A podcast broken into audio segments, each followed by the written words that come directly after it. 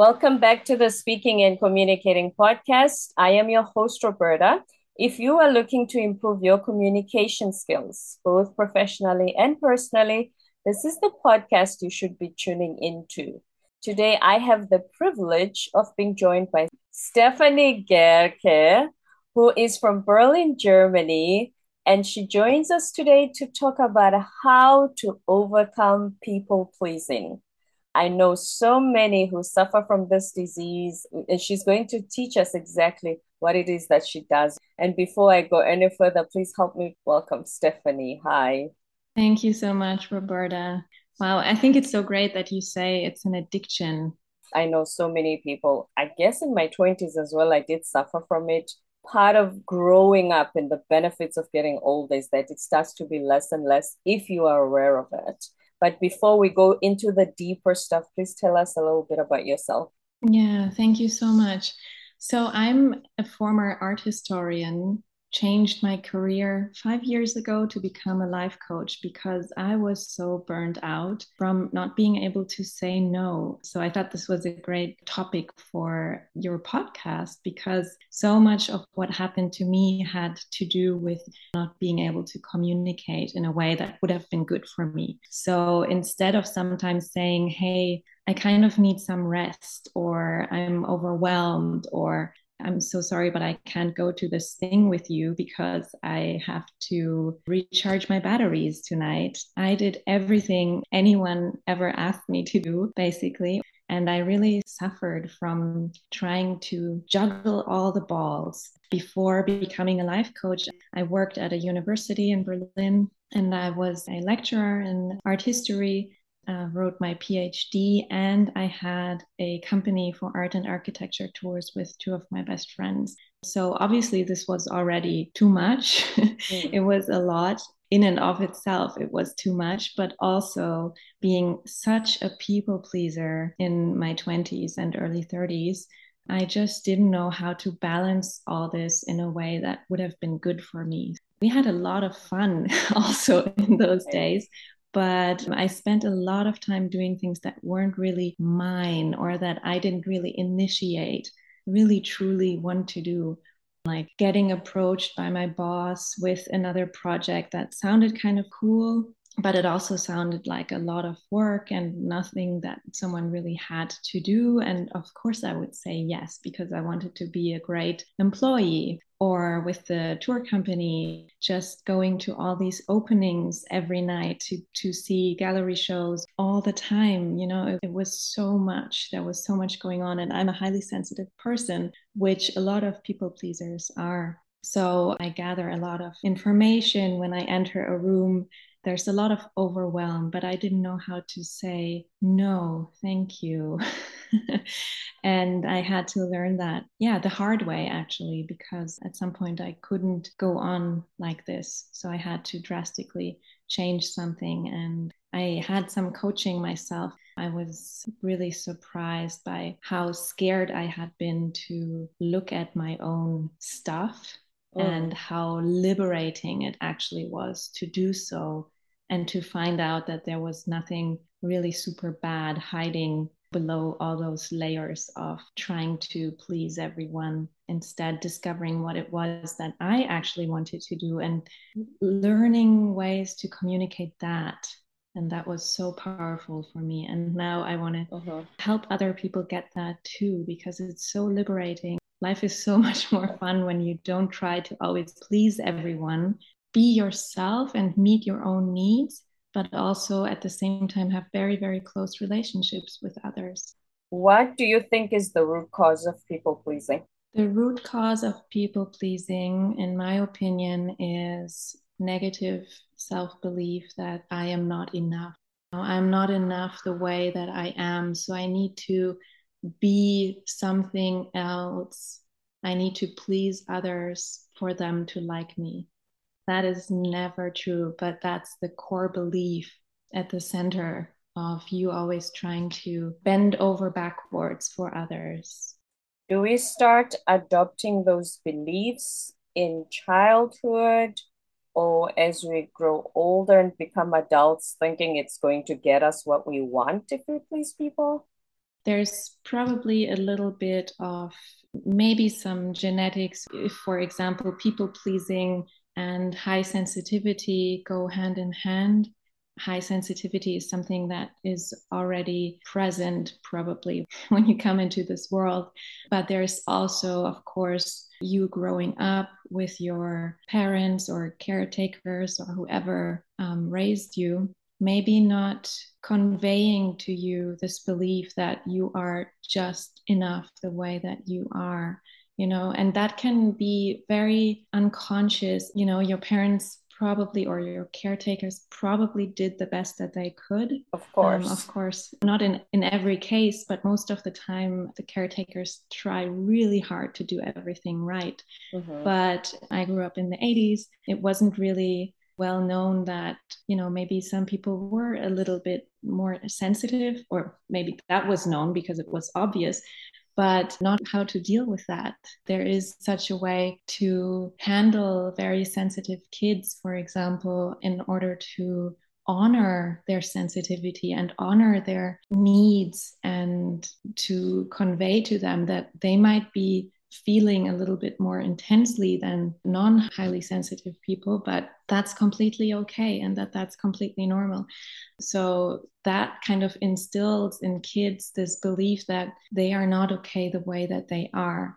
And that makes you then very susceptible to grow these antennas that that go outwards to the people around you. And you figure out, okay, this person likes it best when I behave, or this person likes it best when I'm not too loud. I mm. should rather be quiet. You develop these antennas that go out to other people, and you gather a lot of information that give you feedback. How am I loved? How am I most loved? That turns you into a people pleaser. It's actually kind of manipulative. Of course, not in a not with a negative intention, you know, because the oh. kid just wants to be loved and doesn't want to be alone because it's dependent on other people.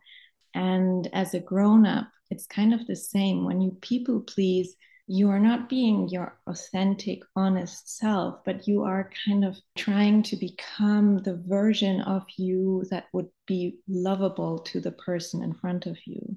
It's fear of not getting the love you thought you wouldn't unless you people please. Exactly. And the famous saying, you teach people how to treat you. So yeah. when you operate from that, you are basically saying, every time I deal with Stefanie, this is how I'm going to be in order to get the acceptance, the love from her that I'm looking for. So I've actually taught exactly. you that. Exactly. Mm. Yeah, we we teach people how to treat us. That's so true. And I think it's always so great to look at, what do we have? What do we bring to the table? And what do we embody that we can actually work with? So when I coach people, we do a kind of status quo of, what am I feeling right now? What kind of feelings do I usually feel? And how are they connected to my needs? Because every feeling communicates to us a certain need that is met or not met. Like a very basic human need is connection, right? Connection mm. to other people. Yes. When we feel insecure, or we feel like a connection isn't really stable, then we might try to bend over backwards to get that need met of having that connection. And when we get more stable and more secure and more in tune with our needs and our feelings, then we learn we can be ourselves and communicate in a way that is authentic and from the heart and still loving. And we can still be lovable, even though we might not do everything that a person expects us to do. I hear what you're saying, and I agree. And I'm wondering if that's the reason dating has become so tricky, because mostly the reason it's so frustrating, you have this, I will put my foot a little bit in, but be cautious. Mm. Because yeah. I'm afraid to get hurt. I'm afraid to not yeah. get what I'm hoping for. I'm afraid yeah. that this person I might have to manipulate them into accepting me and dating me long term unless I do these things. Yeah. I do have a very loving relationship now, but I used to not really know what a stable, loving, romantic relationship was. I always chose people who were either very emotionally unavailable or very far away or something else that was in the way of having a very close, intimate, romantic relationship. And the last relationship I was in before this one actually was a, a what you would call a toxic relationship with me people pleasing and being codependent. The guy had some kind of narcissistic tendencies, self-absorbed, basically everything always centered around him. And I'm not saying that this is his fault. It was a dynamic that was difficult because I didn't know what I wanted. I didn't know who I was. So I chose someone who knew exactly what they wanted and needed and catered to them all the time. This was something that I unconsciously chose, subconsciously. Yeah, um, be- because they say subconsciously because um, you attract yeah. who you are. Yeah. Exactly. This last relationship went so bad that I at some point said, okay, no more of this. I need something completely different. Well, I went through coaching myself and it was so revolutionary for me. Something I learned that I think is relevant for everyone out there is really to factor in how I feel in my body when I'm communicating with someone. Mm.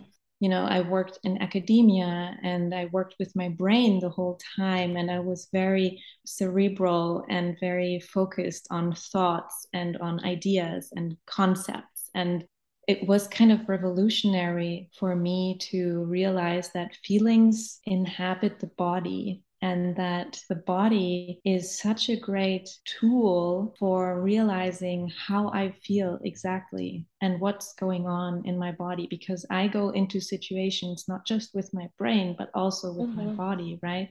So what I do with my clients as well is try to get them back into their body, try to get them back in touch with how they're feeling and how their feelings show up in conversations with people. When you do that while dating, you have so much more information than what the person is saying to you. You have information about how am I feeling? Is this person making me comfortable or uncomfortable? Is this person making me feel relaxed or anxious? Or not, is this person making me, but just simply, am I feeling relaxed right now or anxious in this conversation? You have all those signs and little things that your body also picks up on that your brain might not even register. But when you realize, okay, I have a body and this body is a tool and it gives me information, you have so much more to go on than just what your brain is telling you. It's so ironic to me that this idea of listening to your body, listening to your feelings is so revolutionary right now when this is all we should have been doing. Exactly. I know. But for some reason, a lot of us, we get very, very disconnected from our own bodies. And this is true, especially for people pleasers, because they have the antennas going outwards to everyone else, right? So you try to guess, what is this person thinking? What is this other person expecting me to do right now? What is their mood and how can I make them feel better, right? So you have all your attention going outwards. So you have no more capacity to actually realize what is going on with me. You know, how am I feeling? What do I need right now? For some people, this disconnect is very, very strong. And when you can connect again to your body and to the sensations and to the feelings that your body is trying to communicate to you, it's very, very powerful. It just feels so much better. Your life just feels better because you are in it with your body, and oh. not just with your head. As you say, we must learn how to communicate our feelings, how we authentically feel about a situation. And I must say to you, Stefanie, I am not okay with this, and I must learn to say no and use yeah. the right language. But how can I do that if I don't even take time to check how I feel? Exactly. Yeah.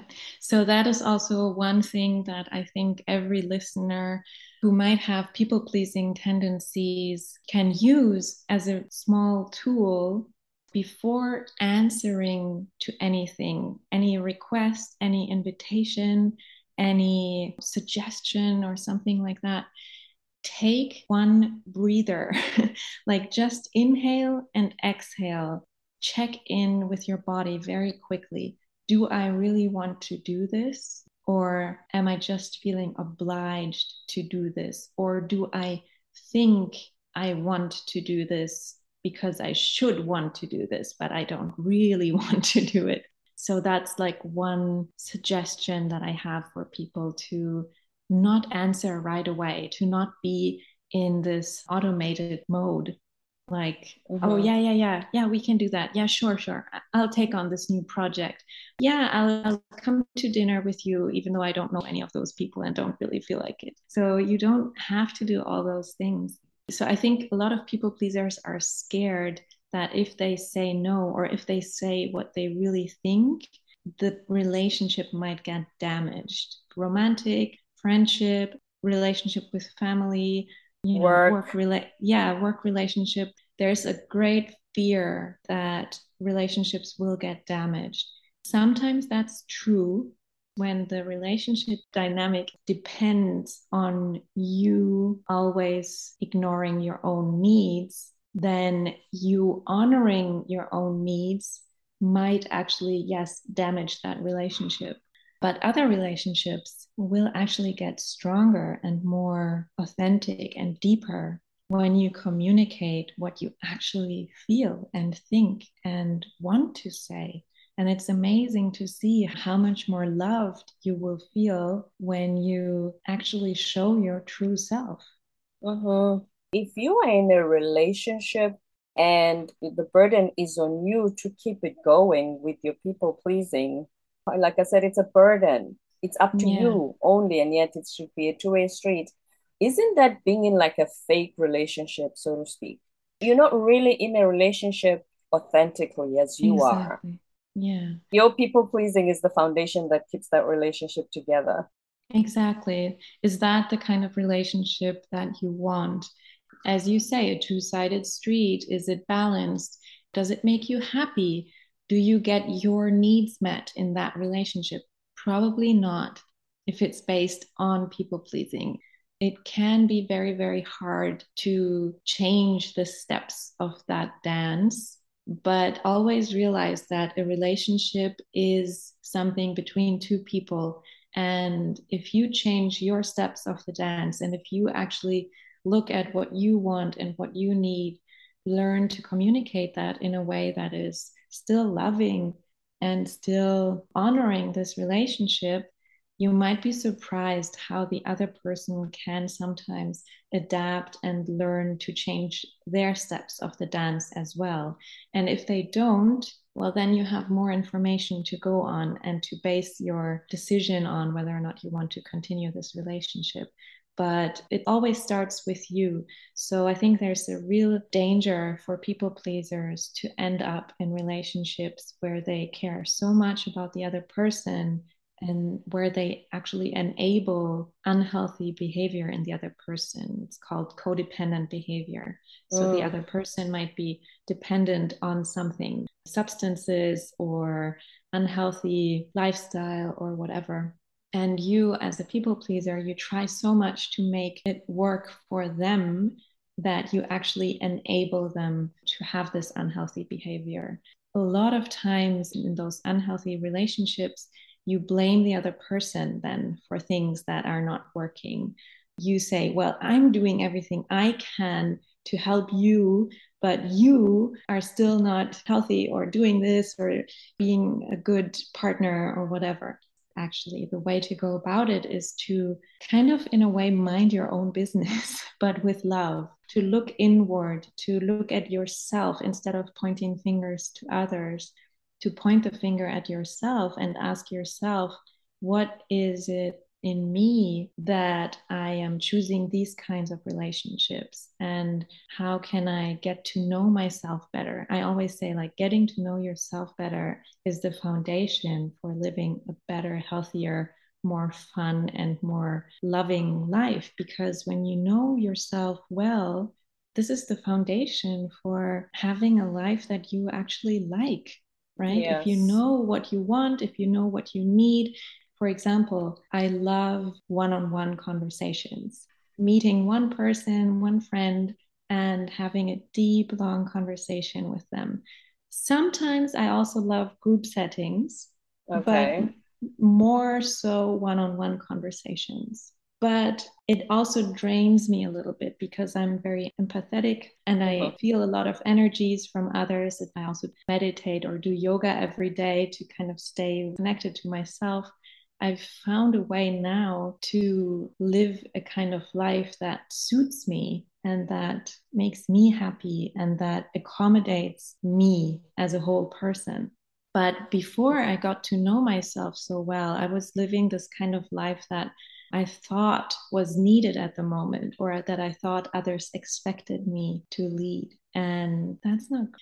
There is a way to find real, great, intimate, awesome, authentic relationships with others without you having to bend over backwards and become a person that you're actually not. Yes, the work starts inward. Tell us three key things that you really dive into when you are coaching a client who's trying to overcome people pleasing.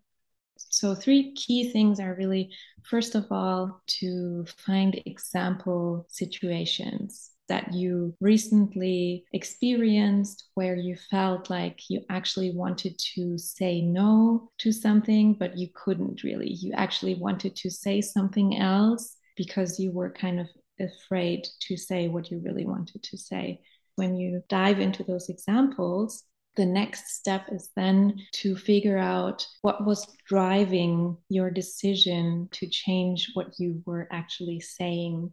Often it's a fear. So the next step is to find out what that fear is. What are you afraid of that might happen when you actually communicate authentically?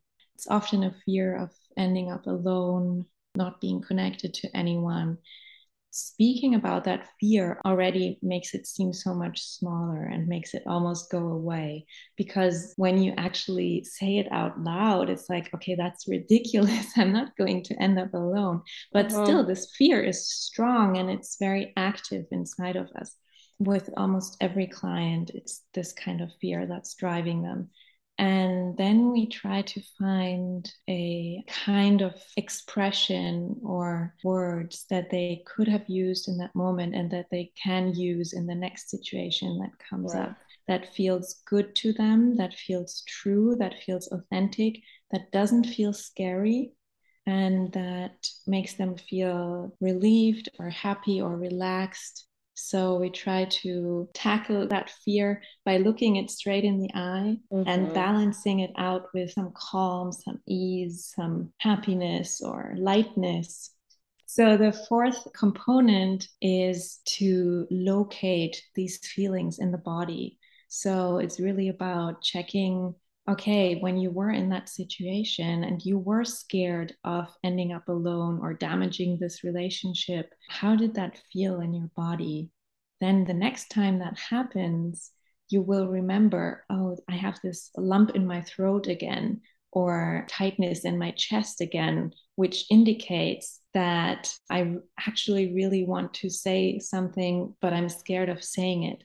And then when that happens, you now have the way of saying it because we've practiced it in the coaching session. Of course, in the beginning, it might feel weird or you might feel scared because it's new and it's maybe outside of your comfort zone, or it's maybe out of character for you in mm. the beginning. Or mm-hmm. yeah, anything that's new is scary. You're going to yeah. have the triggers again. You're going yeah. to feel the way you used to when you even think of the idea of saying no. Exactly. Yeah. And I always work with little mindfulness exercises with my clients. So they learn these coping techniques to calm the nervous system down, and yes. to, you know, something that you can do in every situation that you're in, because it's not weird or not inappropriate at all, is, is to just take one breath. Your breath is always with you, so you can always use that as a tool to calm down your nervous system. Mm-hmm. And that helps a lot. We've um, had three yeah. episodes focusing on the breath. Actually, the first yeah. one was was even titled "Your Breath is Your Superpower." Totally. Yeah, I agree. Mm-hmm. Yeah. Yeah, those are four key things that I work on with my clients when they want to learn how to say no without damaging their relationships. And it's working wonders. It's really cool to see how people then grow and develop their own versions of no, because none of my clients are going to be some super unfriendly version of themselves. That's not what this is about, because lots of my clients see themselves as very nice people, and that's just my character. I always say to them, you don't need to be, you know, a bitch rude. Or, no. or rude. Yeah, you don't need to do that. But actually what you're doing sometimes is lying to people. The fake and relationships, yes. Fake relationships, and you're not being authentic, and you think you're being nice, but you're actually being rude to yourself and to the other person, because oh. when you always hide your own needs or your own feelings, resentment at some point will come up.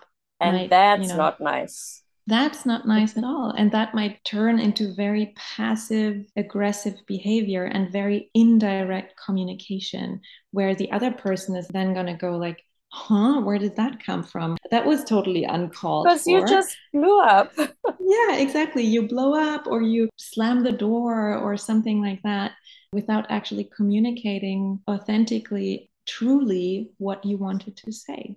Hmm.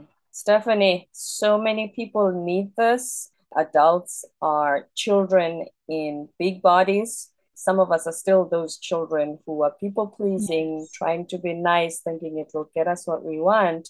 So this has been a very transformational conversation. Thank you so much for coming to our show. I'm so glad I was able to speak here. Thank you so much for inviting me. And before you go, where do we find you to speak more about people-pleasing? Yeah, so I have a website, stephanie gerke dot coach. So that's Gerke is G E R K E. It's a German name.